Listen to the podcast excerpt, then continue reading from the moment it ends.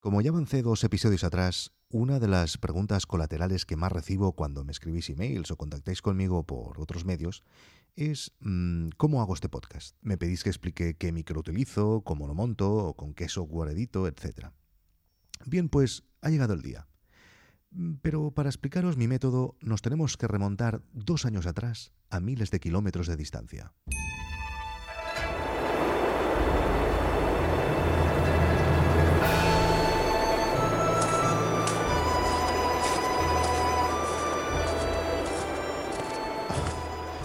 Joder, no pensaba yo que esto estuviera tan arriba. Y ya te dije yo que nos quedásemos en casa, que tú no tienes madera para hacer un podcast. Ya, ya, ya. Tú no puedes existir si aún no he comenzado el podcast. No tiene ningún sentido. Sal de mi cabeza de una vez. Mira, ahí se veía el monasterio, el templo Shaolin.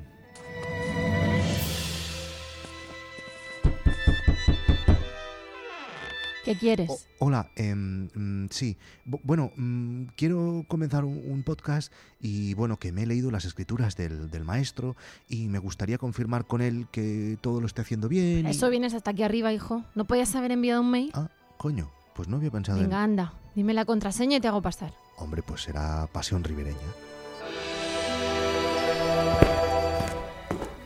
Mierda, esto va a ser un lío.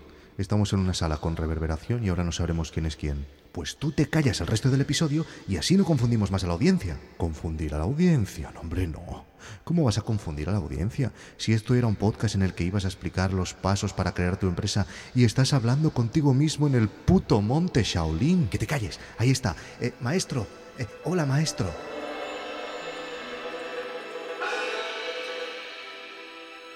¿Qué vienes a buscar, hijo, a este templo sagrado? Eh, eh, bueno, eh, soy fan suyo, eh, escucho todos sus podcasts, maestro. Eh, he leído su libro Podcasting, así lo hago yo. Y bueno, me gustaría explicarle cómo estoy aplicando sus enseñanzas y que me corrigiera en caso de que me estuviera desviando. Eh, eh, una cosa, eh, ¿está usted levitando? No, es una silla de metacrilato. Déjame que desactive la reverberación del templo, que así nos entenderemos mejor. Siri, desactivar reverberación. ¿Quién? Yo, Siri, descendiente de la casa de Apple, gobernante de la... No te pongas graciosilla, que tenemos visita. A veces pienso, sí podría decirte, no me apetece. Bueno, dime. Eh, bueno, en primer lugar, eh, gracias Emilio por haber accedido a participar en esta inmensa tontería que acabamos de perpetrar. Eh, a ver, para quien no lo conozca, eh, Emilio Cano es un señor de Murcia, ¿no? Eh, y bueno, es uno de los pioneros del podcasting en España y sobre todo pues uno de los motores que al menos yo creo que más ha hecho por el podcasting en, en lengua castellana, con todos sus podcasts, porque tiene una red de podcasts, y eh, su libro Podcasting, así lo hago yo. Eh, hace unos dos años, cuando después de, de, de tiempo de escucharle a él y a otros, eh, cuando se me encendió el gusanillo, yo creo que también por tu culpa, Emilio, eh, de que quería hacer un podcast, eh, pues lo primero que hice es leerme tu libro, Podcasting así lo hago yo, y de ahí lo saqué todo, porque no tenía ni idea de qué me tenía que comprar, dónde lo tenía que enchufar, dónde lo tenía que subir, ni idea. Y la verdad es que mmm, fue, bueno... Mmm, pues eh, una salvación para mí, unas santas escrituras, como decíamos antes. Y, eh, y, y bueno, como todo el mundo me preguntaba que hiciera un capítulo sobre cómo hago el podcast, dije, coño, tengo que invitar a Emilio porque es el, el culpable de todo esto. O sea que, Emilio, eh, bienvenido a No es Asunto Vuestro. Gracias, gracias. Eh, siempre un placer estar de invitado en uno de mis podcasts favoritos. Ah, sí. Muchísimas gracias, hombre. Eh, bueno, en tu libro... Eh, Eh, comienzas por la idea, ¿no? La idea del podcast y la intención que tienes, ¿no? Eh, sí. Yo, en primer lugar, yo me saqué ya el gusanillo con Supera la Ficción, que es el otro podcast de, de documentales que tengo, con Adrián. Eh, y, bueno, ¿por qué le das tanta importancia a la idea? Pues porque muchas veces, o por lo menos a mí me pasa, el, el reto técnico... Eh, eh, superar el reto técnico está, a veces nos ocurre que está por delante de lo que realmente vamos a hacer, ¿no? Uh-huh. Y acabamos eh, olvidando el, el, la realidad de todo esto. Entonces es, es muy importante eh, tener la idea, porque esa idea que tengamos es lo que m- nos va a hacer tomar determinadas decisiones técnicas que son importantes tener claras desde el principio, pues para no ma- malgastar dinero y, lo que es peor, no malgastar tiempo. Entonces, pues esa, esa es un poco la, la, la intención del haber estructurado así el, el, el libro y de intentar que la gente no se siente delante del ordenador, que deje, que deje el micro, que no se meta en Amazon a comprar cosas de momento y que se siente delante de, de, de un papel en blanco, sea virtual o, o físico, y que piense bien lo que va a hacer, porque luego... ha ocurrido, yo he tenido mucha suerte en ese aspecto, pero conozco muchos casos que ha ocurrido de que, anda, hombre, pues esto yo, ahora que sé todo esto, pues si yo hubiera sabido que iba a acabar haciendo esto, o si yo me lo hubiera pensado mejor, no hubiera comprado esto y no hubiera comprado esto otro, ¿no? Pues se trata de evitar un poco ese pensamiento. ¿Crees que eh, los podcasters en España tenemos buenas ideas o eh, pecamos un poco de todos tender hacia hablar de las mismas cosas, de series y de tecnología? Ahora estamos teniendo mejores ideas. Pero es normal que cuando un mercado es incipiente y comienza, pues se, se repitan muchas de las conductas que, que han tenido ya éxito. Es decir, si sabemos que el, el podcast es un medio de comunicación eminentemente tecnológico, es decir, requiere un nivel de tecnología, ahora en dos mil dieciséis teníamos medio, antes decíamos alto, ¿no? Pues lo normal es que quien está en disposición de escuchar podcast sea alguien tecnológicamente avanzado y que quiera escuchar la mm. tecnología. Y, y dado que los que nos gusta escuchar la tecnología generalmente eh, por cuestiones sociales que ahora mismo no sabría explicar, nos gustan los cómics, nos gusta el cine, nos gustan las series y todo este tipo de cosas, pues yeah. al final va una cosa pegada a la otra, pero ahora que el podcasting está un poco más allá de todo eso, insisto, ahora que el nivel tecnológico que hace falta para escucharlo es medio, ya no es alto, pues afortunadamente están llegando un montón de ideas más normales. Y cuando digo más normales, me quiero decir exclusivamente no tecnológicas, porque el podcasting, a Dios gracias, es un medio de comunicación de nicho. Es decir, un podcast como... Un podcast con, madre mía, Emilio Cuarto irrumpiendo. Hombre, esto sí que tenía, tenía muchísimas ganas que pasara, ¿eh? Bueno, ya, ya, ya se ha marchado. ¿Ah, ya? Te decía que, que sí. Qué rápido eh, ha sido. Sí, este, que sus incursiones son cada vez más... Emilio Cuarto, el breve, ¿no? Efectivamente, sus incursiones son cada vez más fugaces. Te decía que eh, afortunadamente el podcasting es un medio de comunicación de nicho. Entonces ahora estamos teniendo o estamos encontrando, o por lo menos yo estoy viendo en el, los círculos de podcasting que yo controlo, temas más novedosos, pero que siguen sin ser, entre comillas, normales en cuanto a la normalidad de la sociedad que nos rodea. Quiero decir, no es normal un podcast sobre eh, un negocio que estás montando, como el tuyo, sobre documentales, como el otro podcast que tienes, eh, como algunos que hay en mi red, que son temas que tú puedes decir, ah, pues si esto está en la calle, pero no es normal encontrarte algo, un programa, una producción, de lo que sea, audio, vídeo, centrado en eso, ¿no? Mm. Y en ese sentido el podcasting sigue teniendo esa gloria, y aquí eh, en España y en, en general podcast, eh, los podcasts en español, estamos cada vez ampliando más la temática de, de, que tratamos en nuestros programas. Mm. Vale, a ver, y tal y como yo había pensado que funcionaría esta conversación que tenemos, es que como que a mí la gente me ha preguntado cómo lo hago yo, y yo lo hago tal y como interpreté tus enseñanzas, como si dijéramos, pues eh, yo te voy diciendo cómo yo lo hago y tú me vas, bueno, no sé, dices lo que quieras, ¿vale?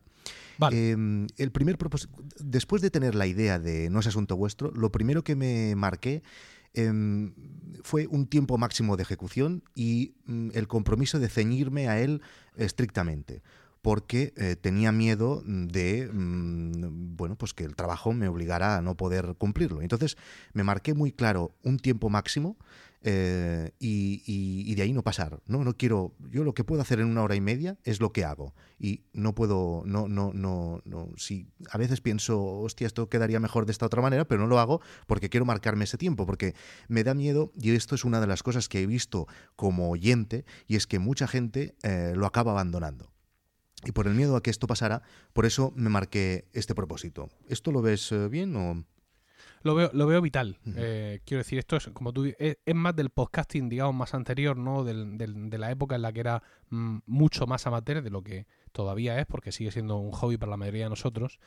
Pero efectivamente tienes que ponerte unas metas que puedas cumplir, porque al final, si no puedes, lo, lo, lo vas a dejar. A, a mí no es que me haya pasado, es que me pasa. Uh-huh. Me pasa. Eh, por ejemplo, yo tengo un podcast sobre la serie Lost, uh-huh. se llama Still Lost, y, y es un podcast que lo tengo, uh, lo tengo muy maltratado. Muy maltratado porque es, es, es complicado. Tengo que ver el episodio entero, tengo que escribir un guión abundante, porque el, el fan de Lost que viene ahora... Claro. Años después a escuchar, quiere escuchar datos, quiero, tengo que comparar lo que acabo de ver en, en la serie con lo que he visto anteriormente en este revisionado y con lo que sé que viene después. Tengo que consultar wikis, tengo que consultar la enciclopedia de Lost que tengo por aquí, tengo que ver quizá alguno de los extras que vienen en los D V Ds. Claro, es una cosa titánica. Uh-huh. No es, no es que mis otros podcasts sean oh, facilísimos de preparar, pero este es especialmente intenso porque necesito estar haciendo esto. O sea, no es como un podcast de tecnología en el que en mi, en mi día a día, en Twitter o haciendo cosas tecnológicas, le saco material. No. El de Lost tengo que centrarme. Y como es tan titánico lo que me he planteado, pues así, así lo tengo. Y, y lo que has hecho tú, la verdad es que es fantástico, ¿no? El, el ponerte un compromiso de temporalidad, decir, este podcast va a ser semanal, va a ser quincenal, y como va a ser semanal, pues va a durar eh, quince minutos, veinte minutos en antena, lo cual a mí me supone X tiempo de producción, y lo tengo. La verdad es que ese compromiso eh, contigo mismo es, es un punto de partida muy bueno para empezar. En mi caso, bueno, las ideas van viniendo durante la semana. Yo generalmente tengo pensado el próximo y el siguiente de qué van a ir. Eh, es sencillo porque en principio voy explicando lo que me va pasando en esta empresa. Entonces, bueno, pues en ese, en ese, en este, sobre esto lo tengo fácil. Y luego eh, eh, el, llega el lunes, eh, en unos cuarto de hora, veinte minutitos, me hago un esquema de guión, como si dijéramos, eh, grabo y edito. Y mm, en principio no puedo pasarme más de una hora y media. Evidentemente hay capítulos en los que me paso un poquito más, por ejemplo este, pues este durará más, pero así lo hago yo. Entonces, dime, dime. Es, es una buena idea lo que estás. Com- me resulta interesante lo que has comentado y quiero que los oyentes reparen, sobre todo los que te han preguntado cómo haces el podcast, mm. porque seguramente tienen la muy sana intención de hacer ellos uno propio. Sí. Dice, el tema del que voy a tratar, yo estoy hablando de mi empresa, de la que estoy ahora eh, trabajando, con lo cual el tema me sale en el día a día, mm. evidentemente, ¿no? Mm. Es decir, que no tienes que pensar de qué hablo, porque hablas de lo que te está pasando todos los días. Sí. Yo tengo uno de mis podcasts, Emilcar Daily, es un podcast diario, y lo grabo desde que me bajo del tranvía, en mi parada, uh-huh. hasta que llego a la oficina. Uh-huh. E- ese momento es, es único para eso. Entonces, tú has encontrado, digamos, eh, o, bueno, tú, tú tenías varios motivos para hacer este podcast, pero tu temática te viene dada por lo que ya haces, con lo cual no tienes que buscar el tema, uh-huh. tienes esa facilidad, y en mi caso lo que yo no tengo que buscar es el momento de grabación. Claro. Porque el momento de grabación me viene solo. Si cuentas con una de las dos cosas, ¿no? Uh-huh. El momento de grabación ya ad hoc o el tema ya preparado, pues como ves, tienes, tienes mucho ganado. Uh-huh.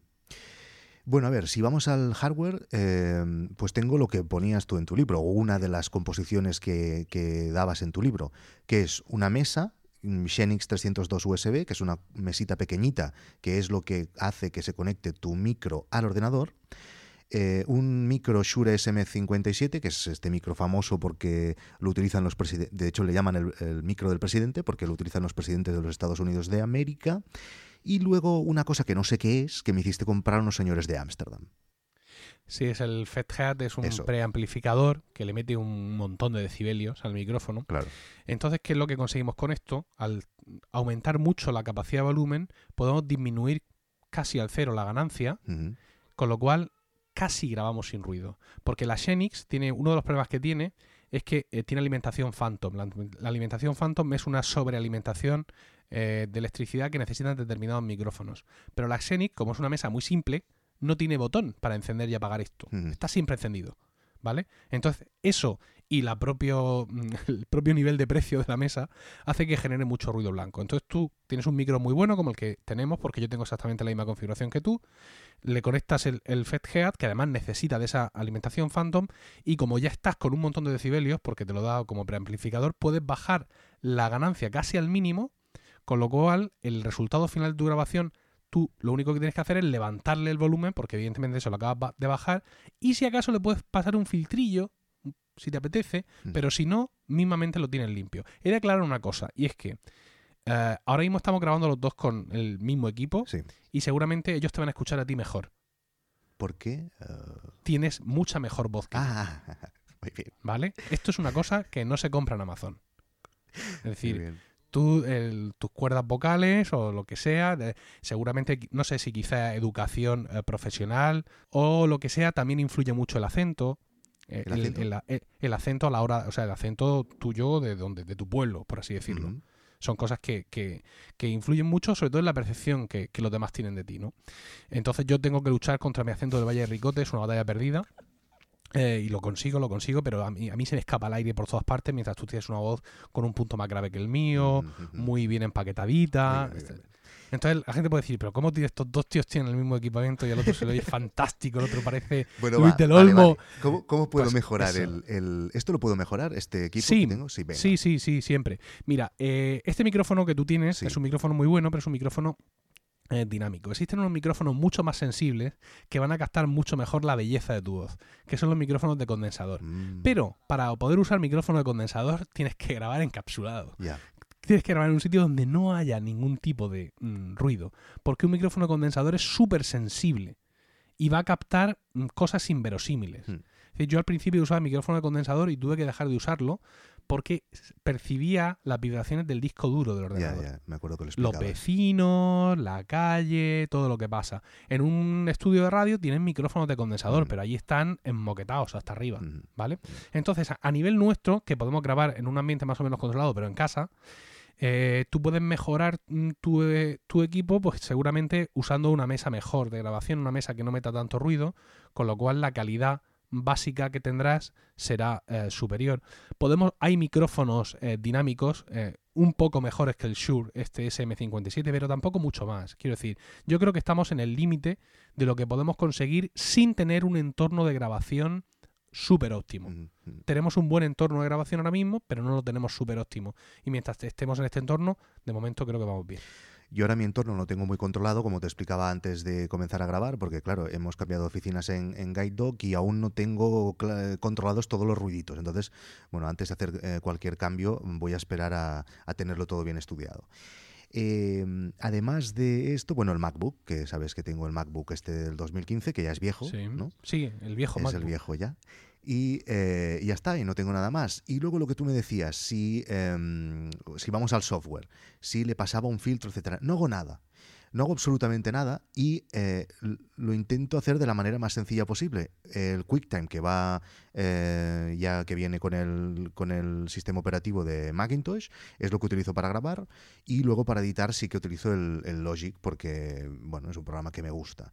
Pero entra en lo que te decía antes, de intentar simplificar al máximo el tema de, del podcast para que me sea más sencillo hacerlo y para que tenga menos posibilidades de abandonarlo. Hombre, en lo que se refiere a, a simplificar el, el proceso de creación del podcast, yo supongo que te refieres a que tú la aplicación de Logic la tienes controlada, no a que cuesta ciento noventa y nueve con noventa y nueve, porque eso no es simplificar no. en absoluto el proceso. Sí, es verdad. Quiero decir, no. es una, es en, el, el, en cada Mac viene también una aplicación de edición de audio que se llama GarageBand, sí. que es bastante menos capaz de lo que es Logic. Pero entiendo que tú o Logic o ya lo manejabas o te has venido arriba con él o me he venido algo arriba, de esto. Me he venido arriba. Logic, que es un programa que me encanta, eh, me gusta muchísimo y ya lo había utilizado eh, por trabajo anteriormente, claro. y entonces eh, lo tenía claro que iba a, a trabajar con esto. Pero bueno, eh, a nivel de trabajo, que es lo que de horas o de minutos de trabajando, eh, que es lo que me refería, esto lo simplifica mucho. O sea, no, sí. no incluso sé que hay gente que graba, graba directamente en Logic, ¿no? Sí, y gente que graba en GarageBand. Lo que pasa es que mmm, estos no, no son programas de grabación. Yeah. Eh, para grabar yo estoy, me parece muy bien lo que haces, usar QuickTime, que es lo más sencillo que puedes usar. O sea, que tiene un mm. botón de darle a grabar. Sí, sí. No te tienes que complicar con eh, cosas de software que lo mismo te van a dejar ya la pista tocada. Es mejor grabar lo más puro posible y luego trabajar por, por software. Mm. De hecho, incluso en la mesa yo ahora mismo no tengo ninguna ecualización. Tengo todos los ecualizadores a cero. Sí, claro, igual, y es claro. lo, lo que recomiendo a todo el mundo, porque lo que hagas en la mesa, luego no lo puedes deshacer mm. por software. Entonces es mejor conseguir el sonido más puro uh, posible. Hay mucha gente que graba con una grabadora. Mm. Con una grabadora de audio, las hay con, con, con conector equis ele erre. Yo mismo he grabado algunos de mis podcasts mucho tiempo con grabadora. Eso sería y, un paso más de trabajo, ¿eh? Sí, sobre todo para ti. ¿Por qué? Porque tú estás delante del ordenador y ya lo haces todo mm. ahí. Pero, por ejemplo, si tú grabaras un podcast... Eh, físicamente junto con otra persona eh, y tuvierais que buscar una ubicación distinta, por ejemplo, yo, colegas, un podcast de mi, de mi red, lo grababa con mi compañero Juan en su casa. Entonces, irme para allá, con, que lo hacía, ¿eh? Tengo una mochila para eso, sí, sí. con la mesa grande, los micrófonos, el ordenador, todo desde el Cristo, al final acababa, uh, acababa doblado. Mm. Entonces, lo que hice fue empezar a grabar con la grabadora. Claro, era muy sencillo. Era una grabadora pequeñita que tiene, no sé, tiene un tamaño... como de dos iPhone, uno delante del otro, no sabría explicarlo. ¿Cuál es? Es una Zoom, sí. la marca Zoom, Zoom se diría en inglés, la eh, hache cuatro. Sí, son japoneses. Sí. Pues H cuatro. La H cuatro, mm. sí. sí. Esta tiene dos puertos equis ele erre, con lo cual solo me tenía que llevar los micrófonos y los cables. Mm. Y luego esa tarjeta ese de se conectaba, y se sigue conectando, se mete en mi Mac Mini y ese audio puro por completo ya lo trato yo en, en, en mi software, ¿no? Mm. Entonces, para, para hacer eso sí, pero por ejemplo, en Promo Podcast, que lo grabo yo solo aquí en casa, no se me ocurriría hacer eso. ¿Por qué me voy a meter ese paso por medio, como tú has dicho? Mm-hmm. Y yo tengo que, que buscar una solución para movilidad, porque cada vez, y en este, en este podcast lo he hecho un par de veces, armo unos pollos alucinantes cuando tengo que grabar en movilidad. Y tengo que encontrar una solución y aún no me, no me he decidido. ¿Tú me aconsejas algo? Pues mira, yo tengo una cosa que me gusta mucho y que es de la propia marca que te acabo de decir, de la grabadora, ¿no? Zoom. De, de Zoom. Ellos tienen unos micrófonos eh, que se conectan al puerto Lightning. Mm. Lo cual ahorra un montón de problemas. Son micrófonos, generalmente estos micrófonos son todo lo que se conecta al puerto Lightning de un, de un iPhone, son micrófonos de condensador también, es decir, que tienen eh, mucha sensibilidad. Entonces, yo este en concreto tiene un, un el, el que yo uso tiene un, un conector, tiene un regulador para el para la ganancia, ¿no? Digamos que es la sensibilidad del micrófono, y para que veas, yo grabo con él el Emilcar Daily y este, este indicador lo pongo a cero. O sea, mm. completamente a cero, ¿no? Es el I Q seis, mm. y latina Q seis. Eh, es un micrófono que se, es físicamente exactamente igual que los micrófonos que llevan las propias grabadoras Zoom, ¿no? Este micrófono en, en Y o en X, como lo quieras llamar. Mm. Eh, evidentemente no está hecho de los mismos materiales, se nota que es de plástico, pero tiene la misma regulación para ponerlo a ciento veinte o a noventa grados. Está muy interesante. Ellos tienen otro, el I Q cinco, que en vez de ser este micrófono en, en, en X, es una especie de, de micrófono, digamos, en, en bola, pero que tiene la ventaja de que se puede girar, se puede mover. Uh-huh. ¿Esto para qué? Pues para que si en un momento tú con el iPhone estás grabando vídeo y quieres un micrófono que apunte a la escena, pues que en este I Q cinco lo puedes hacer, mientras que el I Q seis es un micrófono más pensado para que tú grabes con él en la mano y te lo dirijas hacia la boca, o para que lo dejes en un sitio para grabar El, el, el sonido que se produzca. El problema para mí de estos eh, micrófonos es que, claro, como que se quedan conectados al iPhone, eh, no puedes mirar la pantalla. Y yo tal vez necesito mirar la pantalla para seguir el esquema de lo que tengo apuntado. Entonces, Efecti- mm. sí, es justo pasa eso. Claro. Es decir, cuando yo tengo, eh, yo estoy grabando la Emilcar Daily, yo tengo el, el iPhone en la mano como si fuera el, el, la grabadora, el, la, el, la grabadora o el micrófono y no puedo ver claro. la pantalla. Entonces yo antes, en ocasiones, cuando usaba otro tipo de, de adaptadores, sí los guiones o las pequeñas notas que hacía las podía leer directamente a la pantalla, pero ahora me las tengo que imprimir en papel, como, como nuestros ancestros. Una cosa terrible. Claro, lo llevo muy no mal, me gusta nada, no me gusta nada. No, no. Si, si hubiera una solución eh, similar a esa, también por Lighting y de, de ese tamaño, pero que fuera por cable, que yo pudiera tener el iPhone en la mano izquierda y el, y el micro en la mano derecha, eso sí que me gustaría, pero no he encontrado nada así.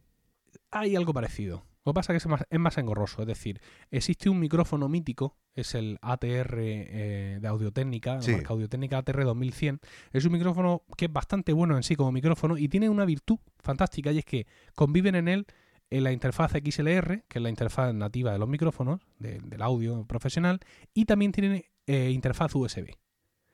Entonces, tú puedes conectar un cable Eh, que va del mini, mini U S B del micrófono al puerto U S B convencional y puedes usar el adaptador que te vende Apple de claro. U S B a Lightning. Mm, mm. Y entonces, perfecto. La única pega de esto es que llevas un micrófono en la mano, digamos, como un reportero que está en la calle. Yeah. Yo ya grababa así antes, antes de conseguir este micrófono, ya grababa de esta manera, ¿no? Con un, un sistema parecido y a mí nunca me ha preocupado ir por la calle con un micrófono en la mano, porque a estas alturas ya uno no va a tener vergüenza. Pero el inconveniente, por así decirlo, sería eso. Es decir, vas a tener un micrófono en la mano como, como el, el Shure que tú ahora mismo tienes, uh-huh. el, de ese tamaño, con un cable más o menos largo que se va a conectar a tu iPhone, pero vas a poder tener el iPhone eh, uh-huh. delante para poder leer ahí lo que, lo que sea. Muy bien. Bueno, a ver, entonces, tenemos ya el episodio grabado. Entonces, eh, yo lo que hago es subirlo a Spreaker. Eh, conozco SoundCloud de la experiencia con Supera la ficción. En el primer momento con Supera la ficción hicimos una prospección junto con Adrià de todos los... Eh, no, no, no recuerdo cuál es el que recomiendas tú en el libro.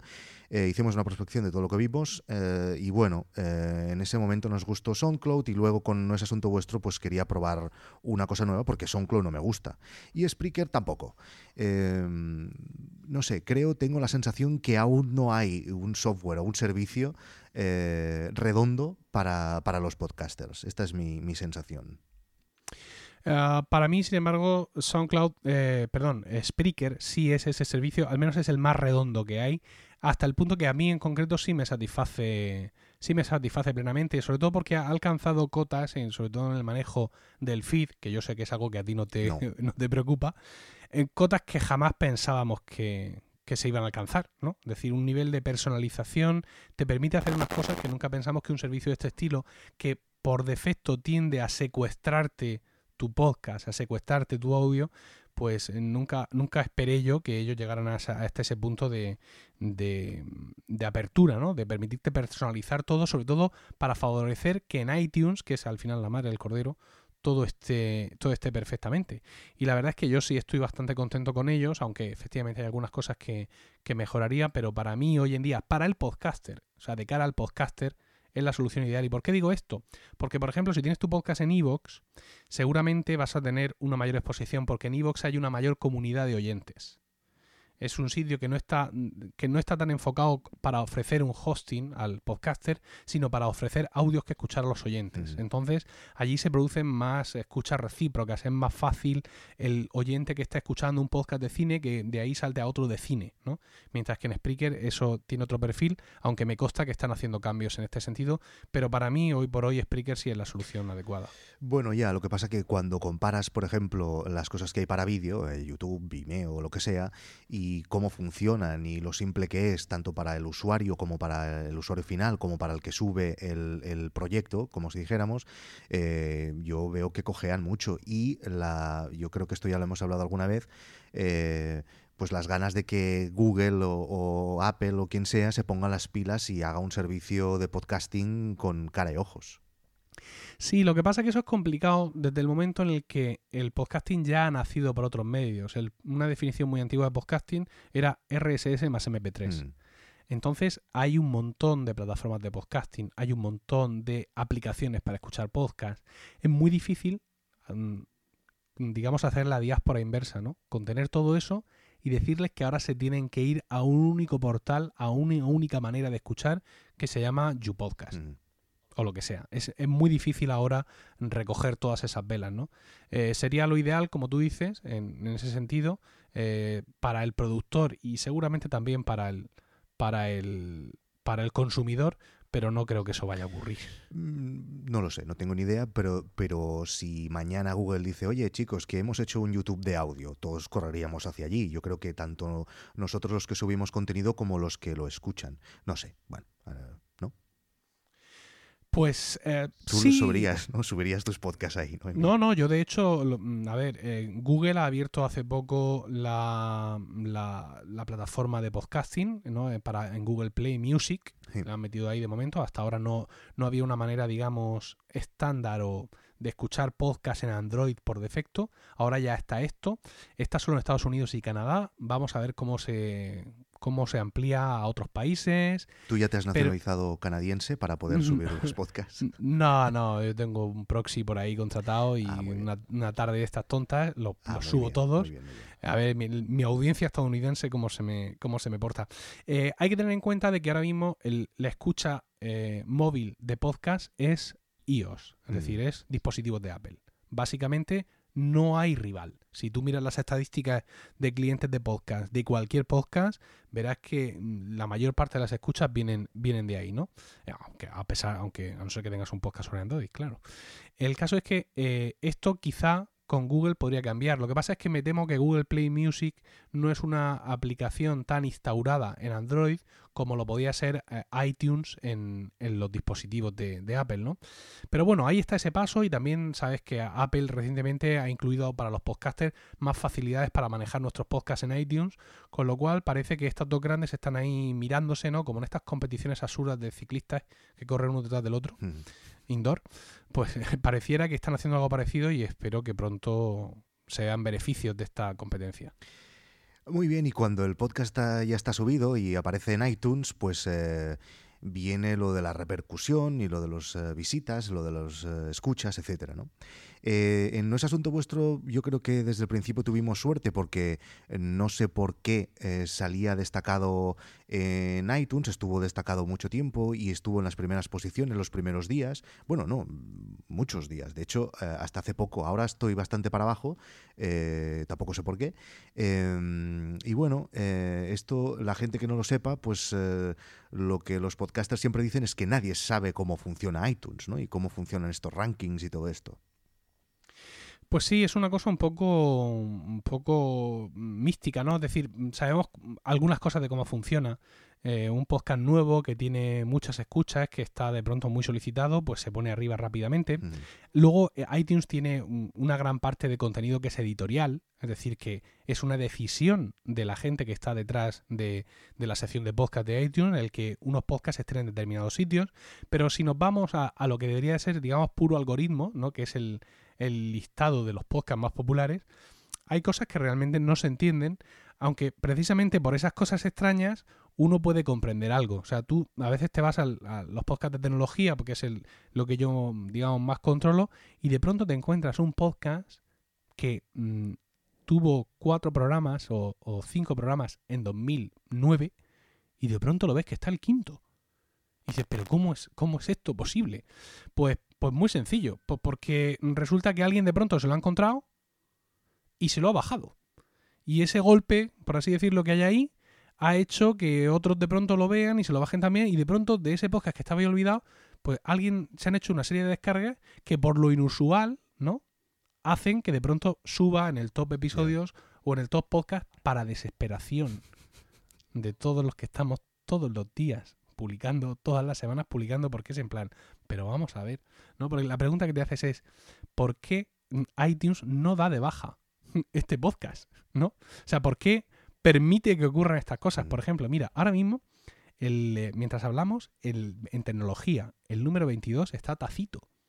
Tacito es un video podcast con, con tutoriales, con reviews, con un montón de cosas, cuyo último episodio es en dos mil trece, en marzo de dos mil trece. Son tres eh, años ya después. Y el veintitrés está Café Log, que era un podcast de estos de tecnología, cine, etcétera, que también acabó hace muchísimo tiempo. Y el veintiséis está ahí charlas, que aunque no graben mucho, siguen grabando. Pero es que Hablo Geek, de Federico, ja- de sí. Federico Jatún, está el treinta y siete. Yeah. Por debajo de todos estos, cuando es un podcast que ha estado en portada de iTunes, ¿no? Mm-hmm. Entonces estas cosas desesperan un poquito, ¿no? Es cierto que no tenemos que dejarnos guiar por los rankings y todo eso, sino hacer tu trabajo, ver el feedback que tienes, ver los comentarios, etcétera. Eh, Pero cuando iTunes, que es el principal vehículo, muestra esta veleidad, pues uno no puede menos que... que inquietarse. Yeah. Esa es otra de las obsesiones de muchos podcasters, que es lo de pedir reviews, ¿no? Eso real, porque eh, eh, dicen que eso te ayuda a subir en el ranking. ¿Eso es así?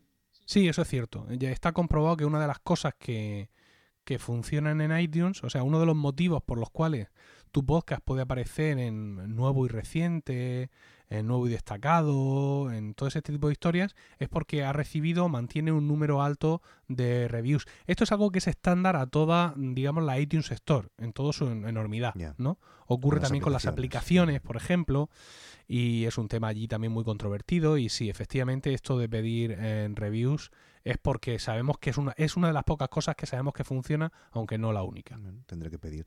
Yo, en mi caso, ahora, y uh, lo digo de memoria, no tengo el ordenador uh, delante, o sea, no tengo la aplicación de iTunes delante. Eh, tenía eh, casi unos cincuenta reviews, y luego pasa una cosa extraña que no, no me he molestado en mirar por qué, que es que hay como tres puntuaciones, que son las únicas tres bajas eh, de una estrella, mmm, que salen en gris. Y que, y que no puedo ver qué, quién es y qué ha dicho y qué pasa, que, que, por qué le está molestando mi podcast. ¿Eso, eso sabes qué es?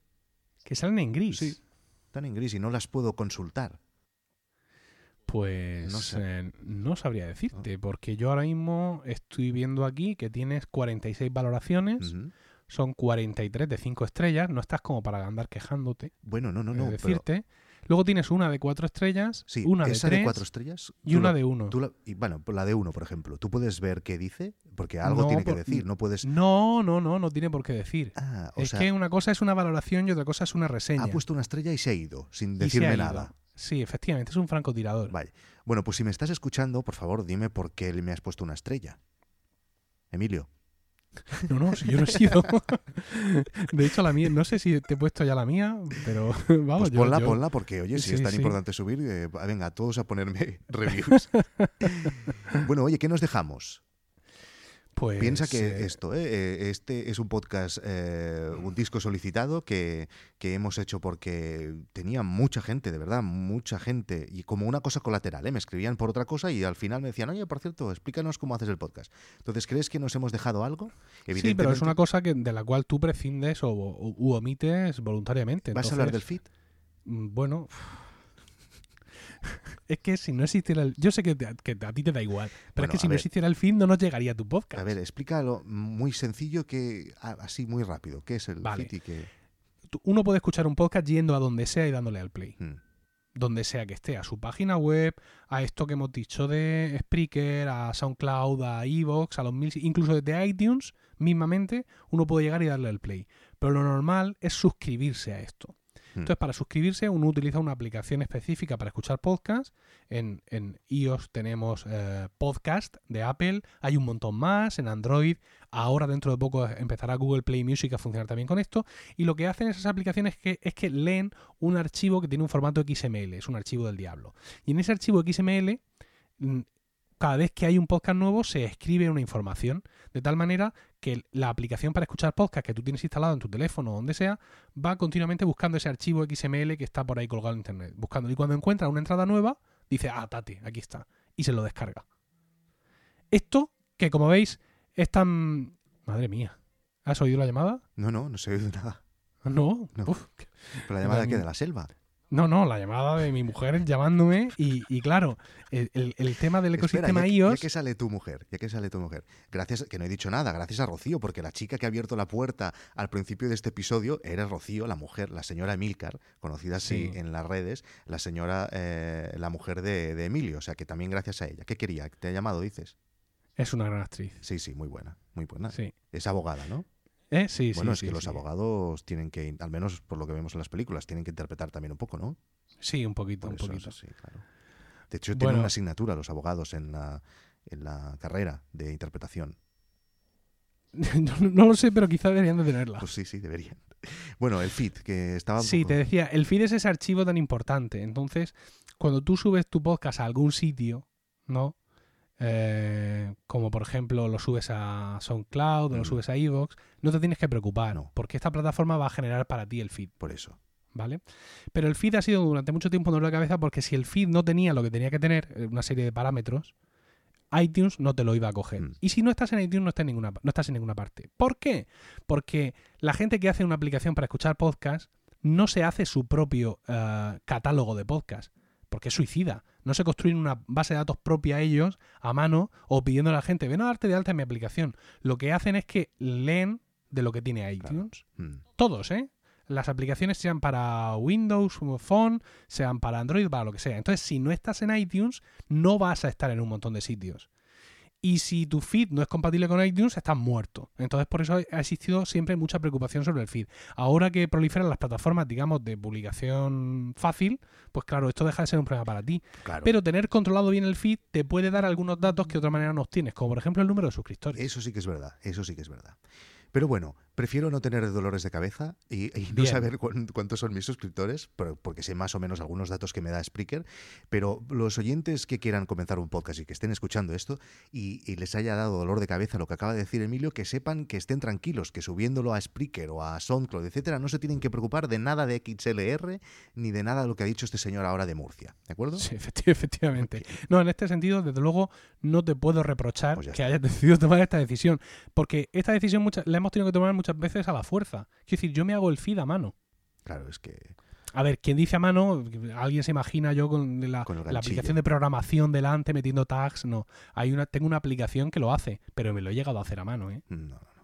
Esto, como, como, como los hombres primitivos. Sí, sí, sí. ¿No? Se hacían en, en la Edad Media, hacían el feed a mano. El feed a mano, sí, sí. Yo pare, parecido, ¿no? Entonces, de, no puedo censurar a nadie que decida pasar del feed, realmente. Muy bien, Emilio. Eh, bueno, dinos... Eh, bueno, ¿quieres añadir alguna cosa más? ¿Nos hemos dejado algo? Sí, hay Venga, una cosa que es que un no sea complicado, poco... eh, por favor. No. ¿Qué hacemos con el podcast? Ya, ya lo hemos grabado, lo tenemos publicado. ¿Cómo se entera la gente de esto? Esto sí, sí. ¿Mm? Mm. Redes sociales, Facebook, Twitter. Es, una, es un asunto complejo porque a medida que las redes sociales, antes eh, amigas del geek, por así decirlo, del tecnófilo, eh, a medida que esas redes sociales, insisto, se normalizan o llegan a la población estándar, pues todo lo que haga se diluye, ¿no? Es una especie de, de homeopatía digital. Eh, entonces, pues, ¿cómo doy yo a conocer mi, mi podcast, no? Pues en ese sentido, volvemos un poco atrás, viene también lo de pedir reseñas desde el primer momento. Porque si tú yeah. has conseguido de alguna manera, por ventura, alguien, diez tíos o diez tías, o se han descargado tu programa, que esos diez te escriban una reseña, va a hacer que con esas diez descargas de nada y con esas reseñas, de pronto, ¡pup!, estés arriba en nuevo destacado. Es que voy a tener y a partir que, de ahí que todo. Empezar a hacerlo porque no lo he hecho nunca.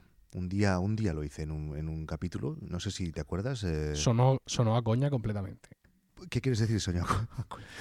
que, que parecía que estabas, digamos, eh, haciendo una especie de parodia ah, de todos bueno, los que sí, sí lo poco, hacen. Sí, sí, claro, pero si dices que es tan importante lo tendré que hacer, porque claro, mi sensación es que me escucha poca gente. Es como, coño, es que mi sensación es que hay pocos oyentes de podcast. Esa es mi sensación, en general. Muy real, muy real, sí. sí. No es una sensación, es una realidad. Mm.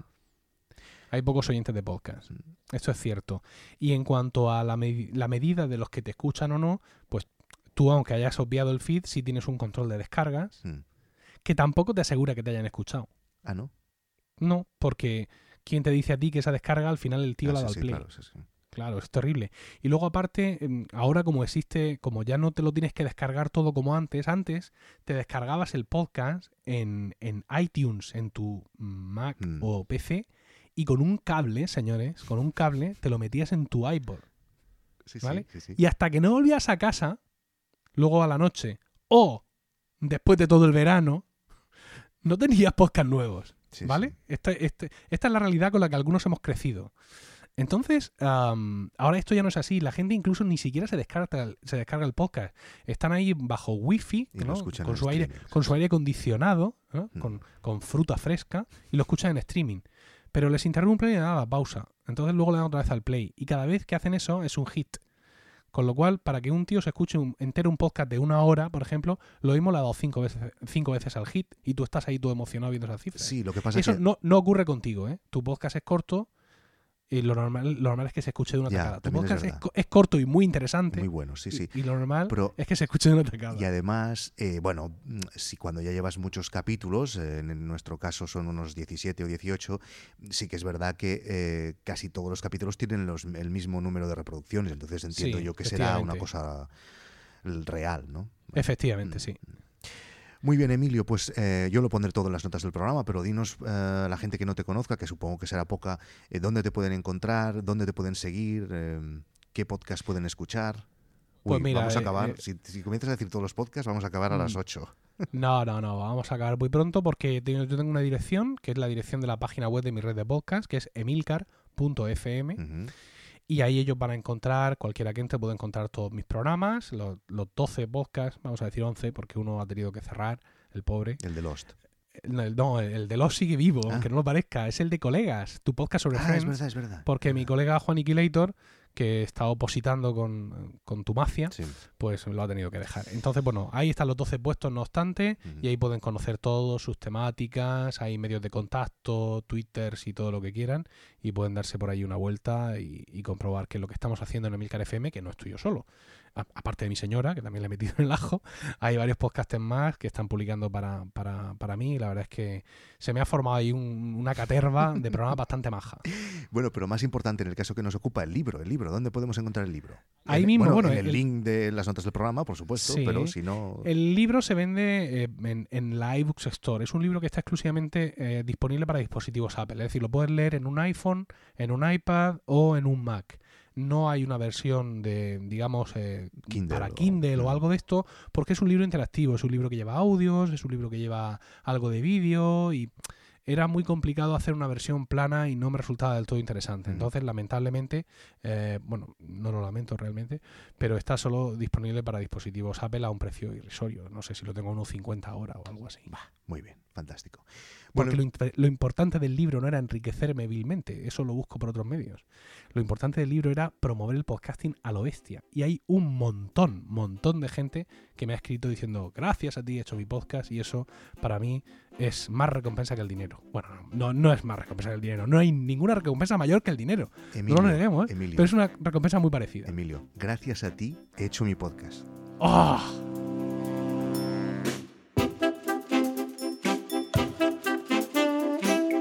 Me siento súper recompensado ahora mismo. Un abrazo y gracias por participar, eh, sobre todo en la tontería del inicio. No, a, a ti por mmm, soltar un soplo de aire fresco muy importante a la lista de podcasts que escucho.